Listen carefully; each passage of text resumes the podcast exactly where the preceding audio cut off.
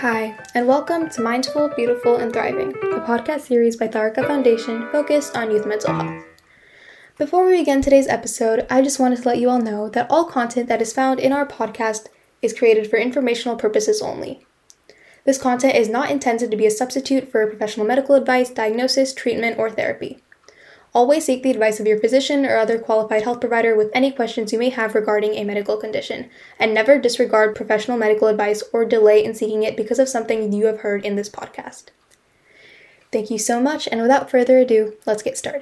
Hello, and welcome to another episode of Mindful, Beautiful, and Thriving. Today we are discussing Christmas traditions with our very own Nancy Martino. Mrs. M is my scoutmaster, and she's very kind, generous, creative, and supportive. Would you like to introduce yourself? Season's greetings, everyone.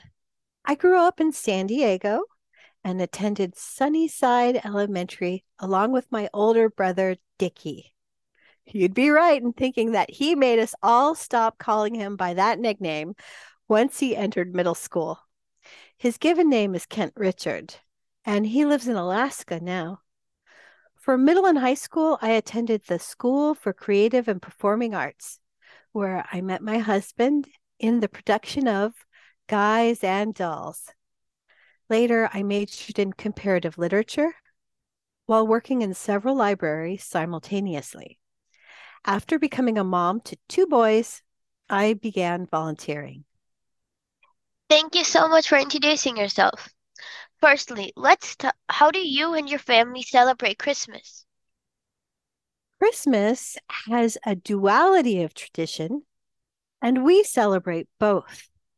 Aspect one there are the decorations that momentarily take your breath away, joyous gift giving, gatherings with those you love to share meals with, lots of candy, piles of presents, and pretty wrappings the incredulity of Santa coming to your house because he thinks you are a good child. We always drive to San Diego for Christmas to visit our grandparents, Mr. M, and my parents. On the drive down, Santa always calls my kids on the phone, and the phone lights up with his picture. In our house, there are Christmas songs being played on the radio and smells of pies and cookies baking. Aspect two the above has wonderful experiences, but all of them stem from the religious core. My grandfather and my husband's grandfather were Lutheran pastors. Martin Luther, the man who inspired Martin Luther King's name, was a significant person in history. He translated the Bible into the common language so people could read it for themselves and not just take the word of priests for what they said was in it. Lutheran is a subcategory of Christianity.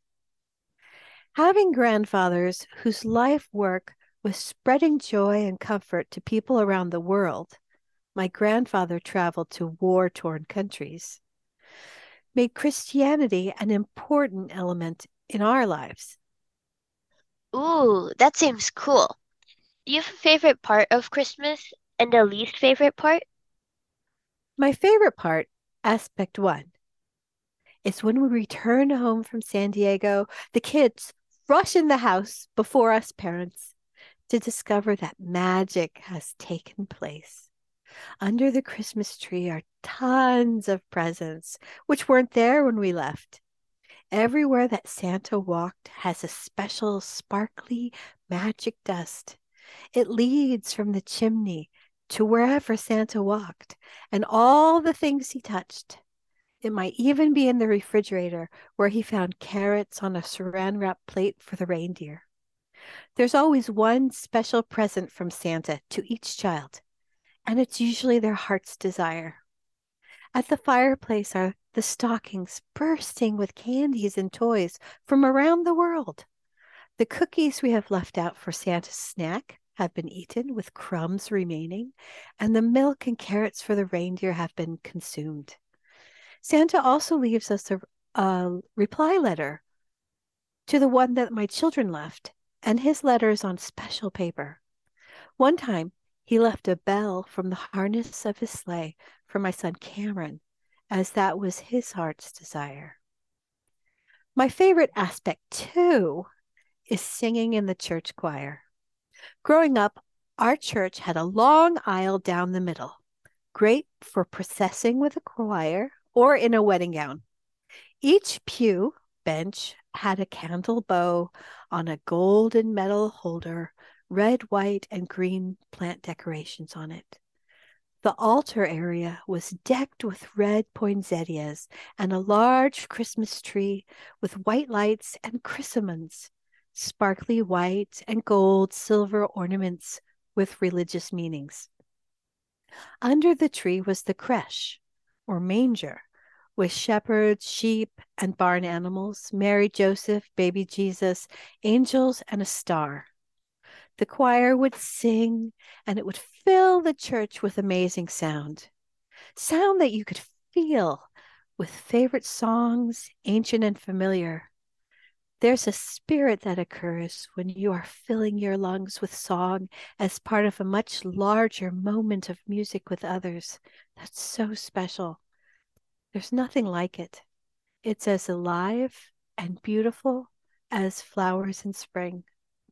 My least favorite part of Christmas is the rush of the many things needed to happen before go- getting ready to leave for San Diego. Oh, do you have any childhood memories to share? Oh, yes. Cookies, milk, writing a letter. Sometimes I left my shoes out on December 6th, St. Nick Day, and there would be presents inside in the morning. St. Nick Day is celebrated in Germany, where my mom went to elementary school. Sometimes I would see Santa during the year sitting in church or at the beach. I'd go up to him and say hi. My family always ate Japanese food on Christmas Day, since one of the other places my mom grew up was Japan for middle school. We'd get to open our stockings before church. After church, when lunch was finished, we'd get to open presents. There would be presents sent in the mail from our grandparents. Sometimes we'd go to my grandparents' house and have a Christmas lunch of Japanese food there. That sounds fun. Can you please educate us about the history of Christmas? Well, aspect one Santa Claus, also known as Sinterklaas, St. Nicholas, Father Christmas, Kris Kringle, Père Noël, Yule Gnome, biblical magi, etc., goes back to the third century when St. Nicholas walked the earth and became the patron saint and protector of children. He was born around 280 in what is now modern day Turkey, but then called Patara. There are many legends concerning his kindness, how he gave away all his wealth and traveled around healing the sick and doing good things. He died on December 6th, the day he celebrated in some countries. As you can see by the vast number of names, 128 that I saw, Santa visits many countries in the world. most people today in the United States don't know St. Nicholas as the person, but only the name. Most Americans are familiar with the name Santa Claus because of the Dutch settlers in the US. They used the name Sinterklaas, a derivation of St. Nicholas. In the 1800s, American newspapers published his woodcut images with stockings and toys. There were stories and holiday advertisements in the newspapers as well. Nowadays, the history of Christmas grows through movies. Some famous Christmas movies worth watching are Miracle on 34th Street, It's a Wonderful Life, how the Grinch Stole Christmas, A Charlie Brown Christmas, Home Alone, The Christmas Story, The Santa Clause, Rudolph the Red-Nosed Reindeer, National Lampoon's Christmas Vacation, The Polar Express, Frosty the Snowman, and Santa Claus is Coming to Town. Aspect 2 the true meaning of Christmas goes way back into antiquity. In our religion, the first man and woman, Adam and Eve, did something that God had asked them not to do. They ate the forbidden fruit from the tree of knowledge of good and evil. And this sin made them unperfect. Sin means missing the mark, as in a bullseye.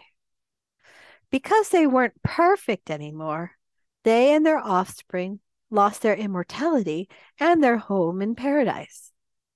God sent instructions on how to live a good life in the world. Whenever any of these instructions were broken by people, they missed the mark. And people made sacrifices, symbolically putting their sin on the innocent animal, usually a lamb, and killing it. God gave the gift of his son coming to the world to be the ultimate sacrifice, the Lamb of God, to take away all present and future sin so that we would have everlasting life again in paradise and could stop murdering innocent animals. We did nothing to deserve God's gift. Christmas is the celebration of the day God's Son came to earth as a baby in the lowest of circumstances being born in a barn with all the animals and manure. God's son Jesus was the first gift that was given on Christmas. The word Christmas is a combination of Christ, anointed, and Mas, sent. Interesting fact Christ is represented by the letter X. That's why people write Xmas, and why X's are used to represent kisses and why X marks the spot, etc., etc.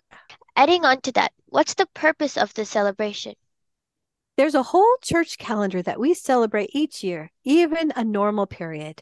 Christmas is a part of the church calendar.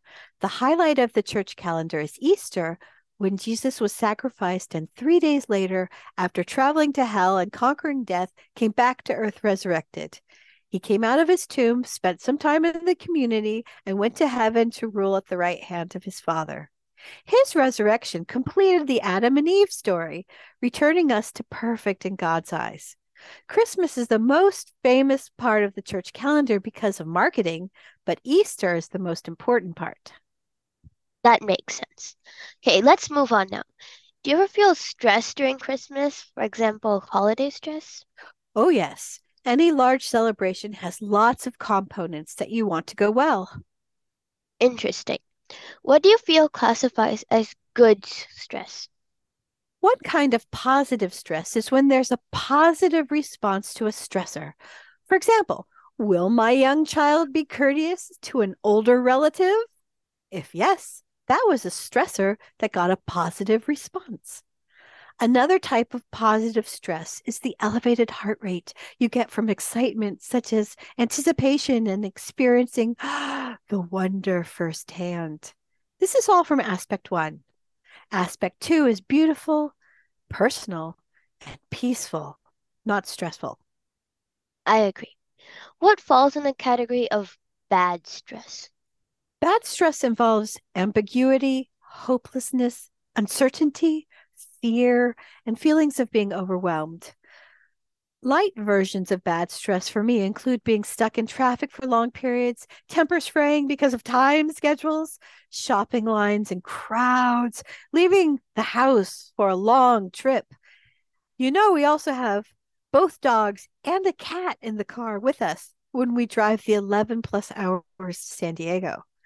Then there are the much darker versions of bad stress that involve the health, suffering, and or death of those you love. These situations have much uncertainty, fear, and hopelessness, as you have no control over the outcome. Lastly, what advice do you have about stress in general as a whole? And what are some ways you handle your holiday stress? Stress is energy you can use in positive ways. It can push you towards wisdom or as a catalyst for growth in an unfamiliar area. Going through stress makes you better at going through stress, it makes you stronger. Stress strengthens your connections to the ones who are experiencing it with you and makes you more compassionate. Identifying stress is an opportunity for kindness. It's an opportunity to say, not only I can handle this, but send me. I can make the world better. Some ways I handle holiday stress I say no to things that I would not be able to do given time, energy, and, and energy constraints. I spend time spreading joy to others. There's nothing more grounding than keeping the most important thing in mind, which is kindness. I spend time with my family, watching movies, doing puzzles, looking at holiday lights. I'll never regret the moments we had together. For myself, I like stories, chocolate treats, pretty colors, and warmth. All the senses get a gift. That seems cool. Thank you so much for taking your time and being our special guest, Mrs. M. I really enjoyed spending time with you. Thank you for having me as a guest. We hope you learned something new and enjoyed the podcast. And that wraps up today's episode. Thank you so much for listening. You are listening to Mindful, Beautiful, and Thriving, a podcast series by Tharaka Foundation. As part of our youth series, we will be releasing new episodes every Friday, so make sure to continue to check those out. We hope you enjoyed this podcast and thank you so much for listening.